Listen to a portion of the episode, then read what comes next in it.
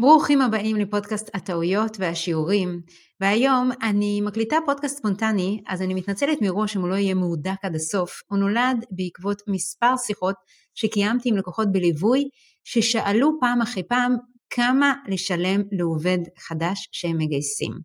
אז היום אני רוצה לספר לכם איך גייסתי את העובדת הראשונה, ולמי שככה פחות מכיר, אז היום יש לי שלוש עובדות, וגם פרילנסרים שאני נעזרת בהם באופן קבוע, וזה בהחלט לא היה דבר שהוא מאוד מאוד טריוויאלי, אבל אני רוצה לפרוס בפניכם את האג'נדה שבה אה, אנחנו יכולים לגייס עובדים, וכל הזמן להמשיך לצמוח, וכמובן כל הזמן להמשיך להרוויח, אוקיי? והדבר הראשון שאני רוצה לשאול אתכם, לפני שאנחנו מבינים כמה לשלם, זה בעצם למה, למה לשלם? למה בעצם אנחנו מגייסים?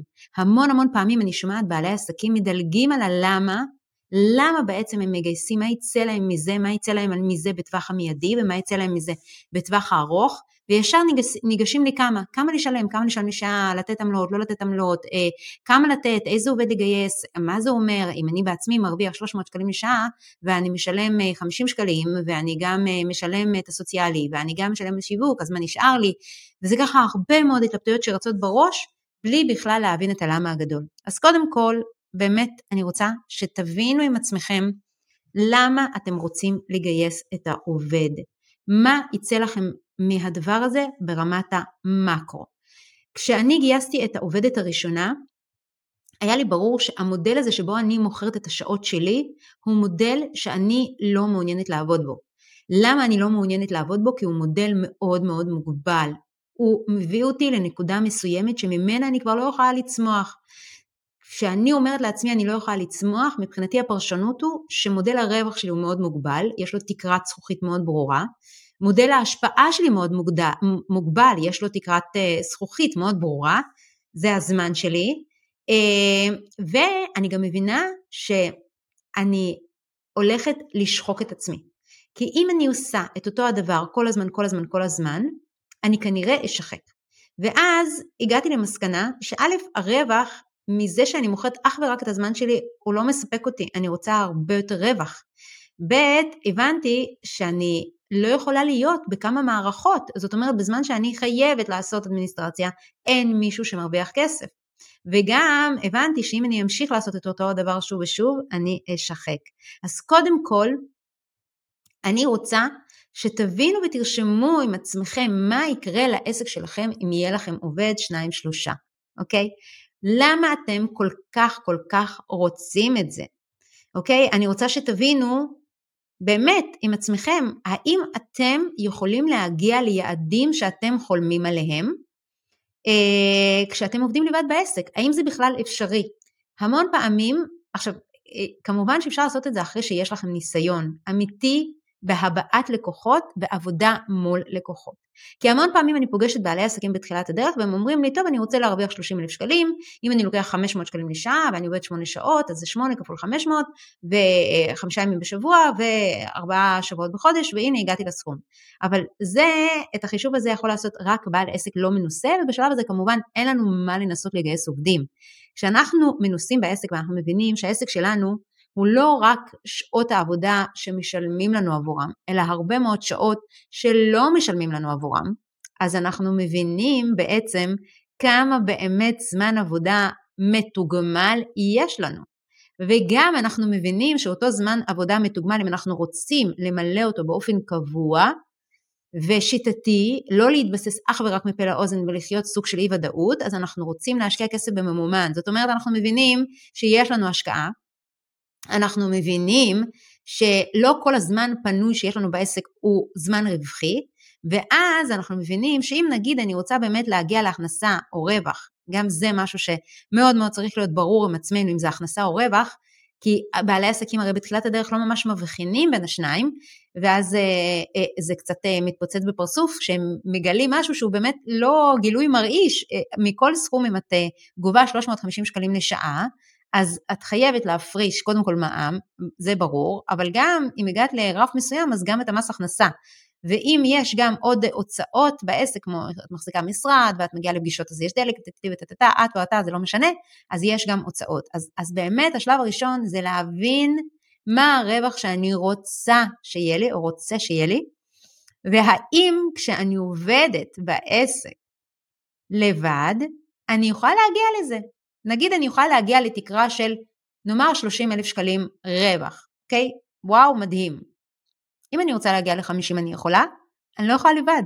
זה ברור לי שאני לא יכולה לבד. ואם זה כך, אז אני מבינה שקודם כל, אם אני רוצה להרוויח X שקלים ואני לא יכולה לבד, אז אני חייבת לגייס.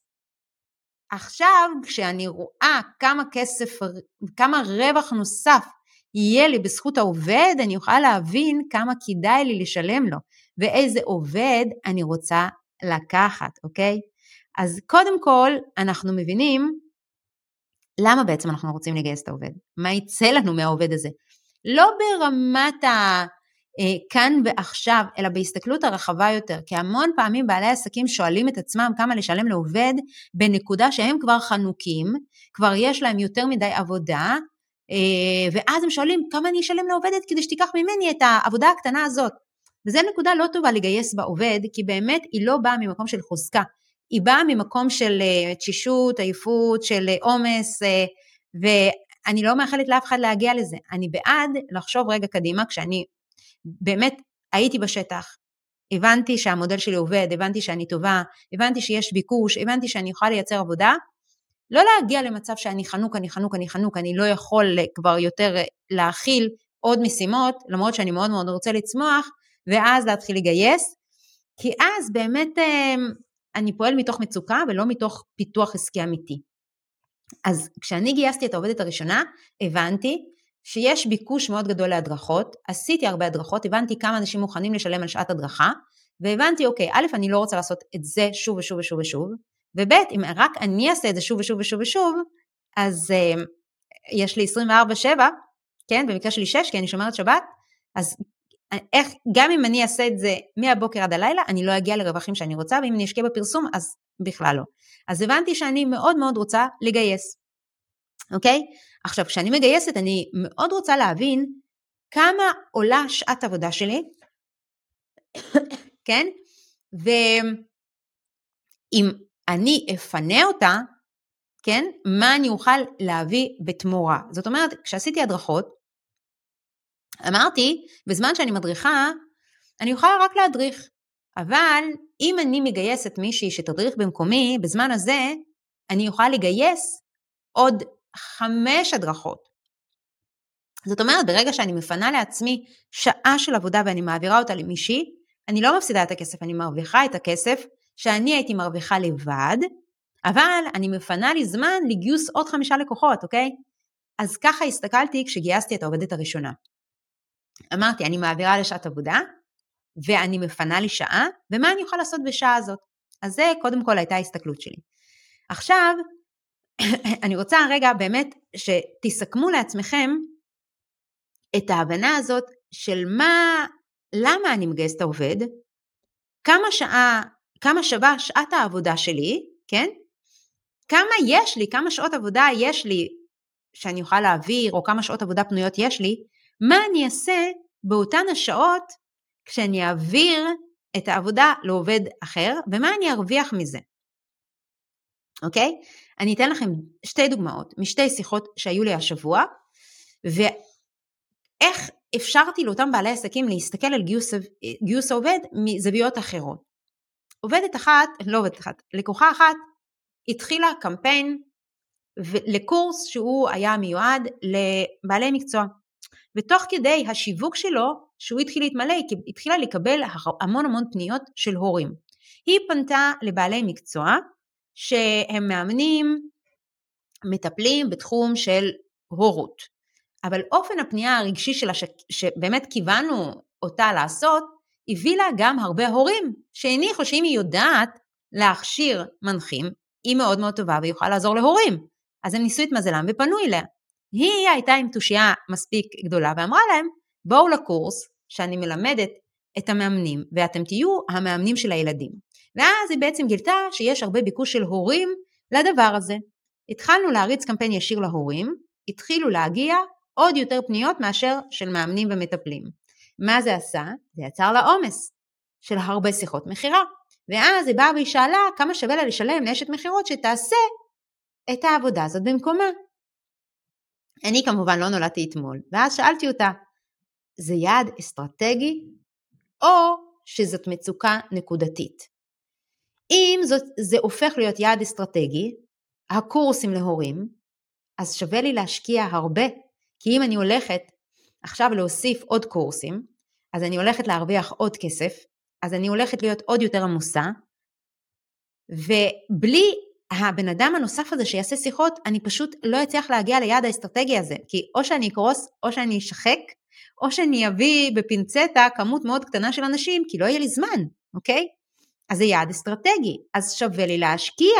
אם זה יעד אסטרטגי, שווה לי להביא מישהי, ולהשקיע בהכשרה שלה, ולהביא מישהי שתותחית, שתעזור לי באמת במחירות, וההבדל יכול להיות של שמיים וארץ. אם זה מצוקה נקודתית, אז תקחי מישהי שהיא בוגרת הקורסים שלך, שכרגע פנויה, אבל אולי היא מחפשת משרה אחרת, אולי היא כרגע עם הילדים, אבל באמת שאין לה כוונה אה, להתמסר לעוד מקום עבודה, היא מוכנה לתת כרגע נקודתית שעה-שעתיים, וזה מה שאת צריכה, אז תשלמי לה משהו שהיא תהיה מרוצה לשעה-שעתיים, זאת הסתכלות אחרת לגמרי, אוקיי? הרי אם אני מכשירה, להכשיר עובד זה זמן. אם אני מכשירה מישהי, וזה יעד אסטרטגי, אני אשקיע גם בבחירה של העובד, גם בשכר שאני אשלם לו, גם אם זה יהיה שכר כפול, כן? וגם בזמן שאני אשקיע בהכשרה. שזמן הכשרה זה גם כסף שאני משקיעה, כי באותו זמן אני גם מלמדת אותה, אז אני לא יכולה לעשות דברים אחרים, אבל זה שווה לי, כי זה יעד אסטרטגי, כי במקום שבעסק שלי היו הכשרות לאנשי מקצוע, אני מפתחת נישה נוספת של הכשרות להורים, ואם אני מבינה שאני הולכת לפתוח חמישה כאלה בשנה, פעם בחודשיים נניח, ואני הולכת להכניס עשרה הורים, שכל אחד ישלם שלושת אלפים שקלים, זאת אומרת זה עשרה הורים, שלושת אלפים שקלים, זאת הכנסה של שלושים אלף שקל כפול חמש, מאה וחמישים אלף שקל, זה האסטרטגיה שלי, העסקית המספרית, חוץ מזה אני מבינה שאני הולכת להשפיע עכשיו, לא רק על מאמנים, אלא על עוד אה, חמישים משפחות, ואני מאוד מאוד בתשוקה לזה, אז אחד ועוד אחד, אני מבינה ששווה לי להביא קליברית במחירות, שתעזור לי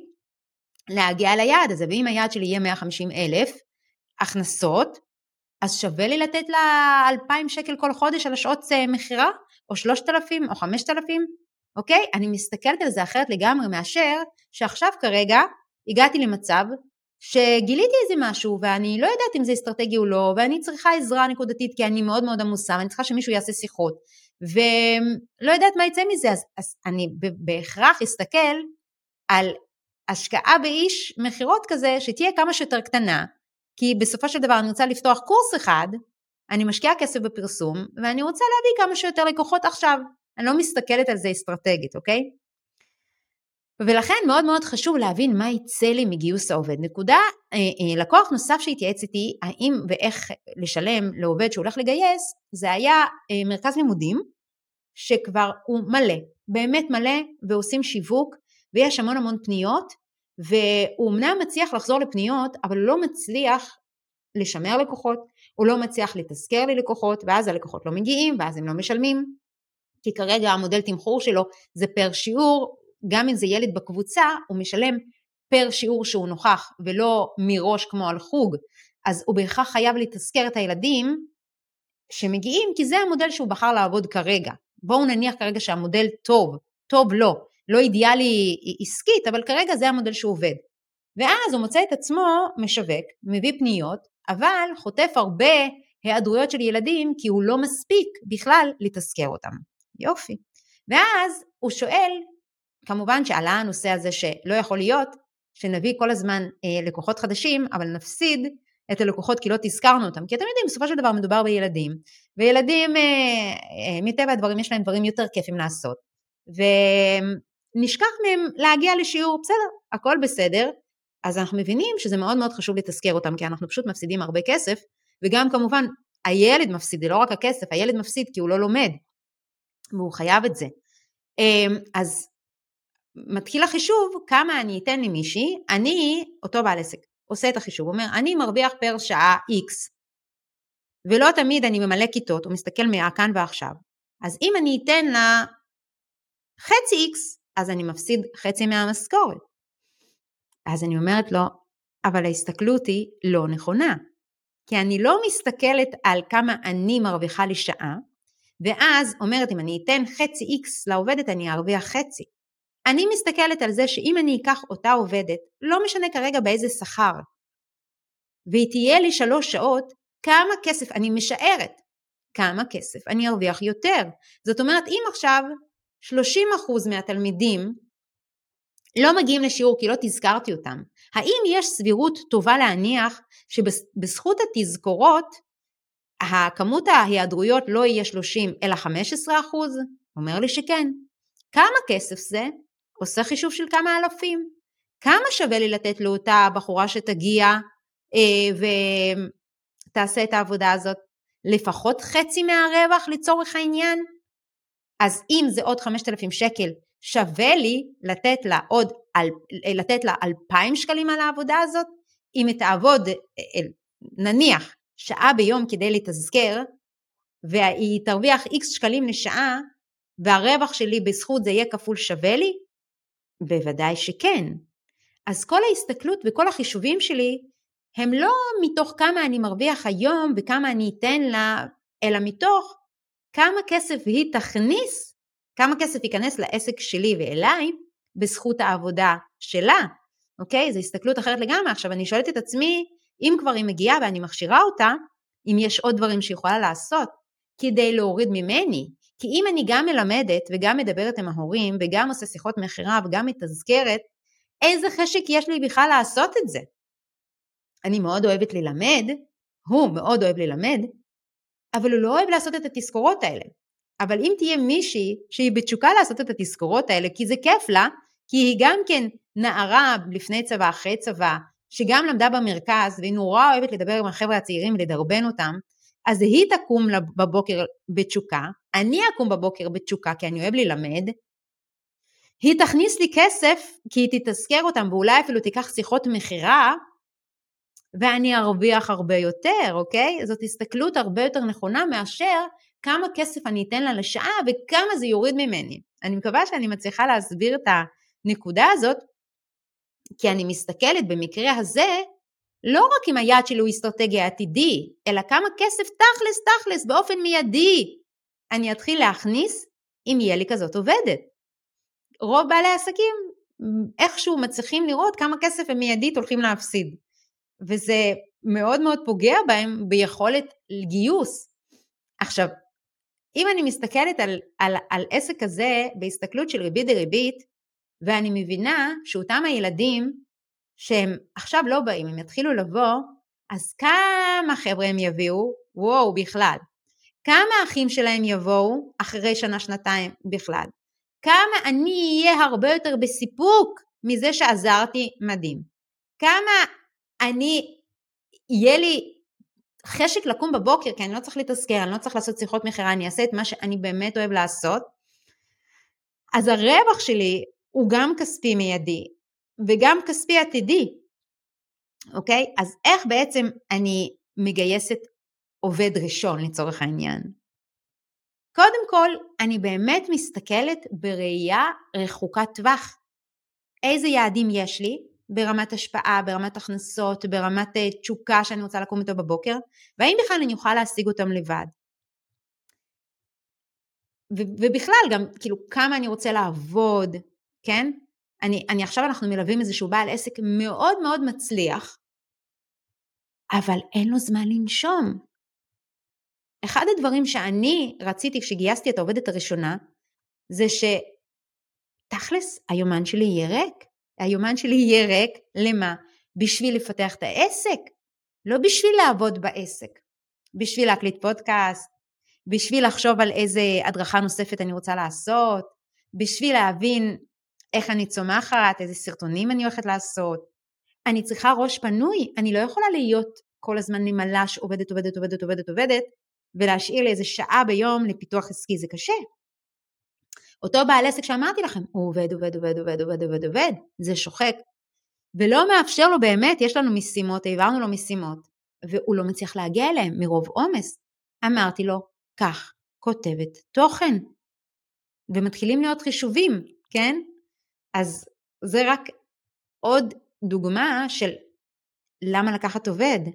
לקחת עובד, כי אני מבינה שאם אני אהיה יותר פנויה, רגשית, נפשית, מכל ה... מכל ה... בכל המובנים, אני אוכל לפתח את העסק שלי גם הרבה יותר. אז קודם כל, באמת, ברמת הוויז'ן, מה אני רוצה, איזה מודל עסקי אני רוצה לעבוד, כמה אני רוצה להשפיע, וכמה אני רוצה להרוויח, אוקיי? זה קודם כל. ואז אני יורדת ברמות הפרקטיות, כי חלומות אה, יכולים להיות מאוד יפים, אבל תכלס, אני לא יכול מיד לקפוץ מעל הפופיק.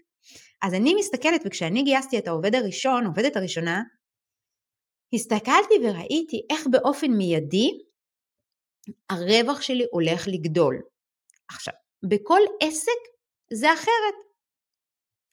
זה יכול להיות מצב שאני לוקחת אנשי אדמיניסטרציה, בכלל אפילו משרד חיצוני, אבל הוא מוריד ממני שעתיים ביום, ואדמיניסטרציה זה יכול להיות גם מנהלת חשבונות, אבל זה גם יכול להיות עריכה של סרטונים, זה יכול להיות גם אה, אה, כל הדברים שצריך, לא יודעת מה, עכשיו נגיד התעסקתי קצת עם עיריית ירושלים, אז היה צריך לשלוח להם הצעת מחיר, והיה צריך לשלוח להם אה, דרישה לתשלום, והיה צריך לקבל מהם קבצים של לקוחות שזכאים לשיחות ייעוץ, זה אדמיניסטרציה שלא צריך שיוליה תעשה, כי יוליה יכולה ללמד, אבל זה אדמיניסטרציה שיכולה לקחת לי בשקט, הכל ביחד, שעה וגם שעתיים ביום, אז אם אני אקח מישהו שיעשה בשבילי את האדמיניסטרציה, אז מאוד יכול להיות שאני ארוויח הרבה יותר, כי פתאום אני אצליח אפילו בשעתיים האלה, לעשות עוד שעתיים ייעוץ, או לעשות עוד שעתיים שיווק, שיביאו לי עוד, שע, עוד שעתיים שלוש עשר ייעוץ, אוקיי?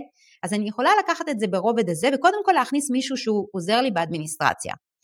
אבל דרך נוספת יכולה להיות שאני אקח מישהו, עכשיו, כשאני לוקחת את האיש אדמיניסטרציה, זה ברור לי, זה ודאי עבורי, שאם רק יתפנו לעוד שעתיים, אני ארוויח עוד כסף. אוקיי? ככה אני גייסתי בהתחלה, זה היה לי ברור שאם מישהו, ידעתי לשווק, ידעתי שיש לי ביקוש, אבל ידעתי להסתכל על היומן שלי ולהגיד, לפחות שעתיים ביום אני עושה עבודה שאני לא חייבת לעשות. זה התחיל אצלי עוד לפני זה, כשלקחתי עוזרת בית בהיקף של מאוד מאוד גדול של שעות, כי ראיתי שהזמן שלי יכול להיות מאוד יקר, אבל אני מבזבזת אותו על עבודה, שהיא בסך הכל עבודה זולה, אז הבנתי שלא. ואז כמובן בעסק גם כן עשיתי את אותו דבר, ואז ראיתי שלעובדת שלי, יש פוטנציאל, באמת הראשונה לא הייתה כל כך מוצלחת, אז גייסתי, זה לא, אז, אז שחררתי, וגייסתי אחרת, ואז התמזל מזלי שאותה העובדת, גיליתי שהיא גם יכולה ללמוד את הדברים המקצועיים היותר פשוטים. במקרה שלי היא יכלה לעשות הדרכות, הדרכות טכניות שחזרו על עצמן. אז הבנתי שזה שווה לי גם לשלם עליה עבור הדרכות. נכון שזה מקצץ את שעת הרווח, את הכסף שאני מקבלת עבור שעת הדרכה. נכון שאם אז קיבלתי עבור שעת הדרכה שלוש מאות וחמישים שקלים, והיא עלתה לי חמישים שקלים, אז קיבלתי פחות. אבל יכולתי במקביל גם אני לקבל שלוש מאות וחמישים שקלים. אז על אותה שעה פתאום העסק שלי הכניס שבע מאות, כן? אבל לה שילמתי נאמר חמישים, פלוס הכסף שעלה לי אולי בשביל להביא את העבודה הזאת בעריכה של סרטונים או מה שזה לא יהיה. שורה התחתונה היא שבמקום הרווח של שלוש מאות וחמישים, שזה הכל היה נטו שלי לצורך העניין, הכנסתי שבע מאות, והרווח שלי נהיה חמש מאות, כי מאתיים הלכו על עריכה, על, על אה, שכר עבודה ו, וכל מיני כאלה, אבל הרווח הכולל גדל, אוקיי? אז השלב הראשון כאמור זה להבין למה, ואז לרדת לרזולוציות ולהבין את מי אני מכניס, כדי שבאופן מיידי אני אצליח להרוויח יותר. אז אני הכנסתי בהתחלה אדמיניסטרציה, ואז הכנסתי אשת מקצוע זוטרה, וזה יכול להיות בכל עסק, זאת אומרת, אם אני אדריכל, אז בטוח שיש דברים שאיש זוטר יכול לעבור לתוכניות, לסנן, או אם אני נגיד רואה חשבון, אז בטוח שיש מישהו זוטר שיכול לעשות את כל ההקלדות של כל הדברים, אוקיי? וזה ככה כמעט בכל עסק, כמעט בכל עסק, ואפילו אם אני מאמן, ורק אני מאמן כרגע, יש את כל העריכות של סרטונים, וכתיבת תוכן, ושליחה של חשבוניות, ו- וסליקה, שמישהו אחר יכול לעשות. עכשיו, לפעמים הוא גם, אני אוכל לקחת מאמן זוטר, והוא יכול לעשות כל מיני, נגיד, שאלונים לפני, לתשאל את הבן אדם. זאת אומרת, אני ממש יכולה בשלב ראשון לקחת אדמיניסטרציה בכל המסביב, ואחר כך לקחת אנשי מקצוע זוטרים יותר. בשלב הבא, אני כמובן יכולה להכשיר אנשים שהם עושים את העבודה המקצועית במקומי. עכשיו, כאן כבר מדובר בכוח אדם לא זול בכלל.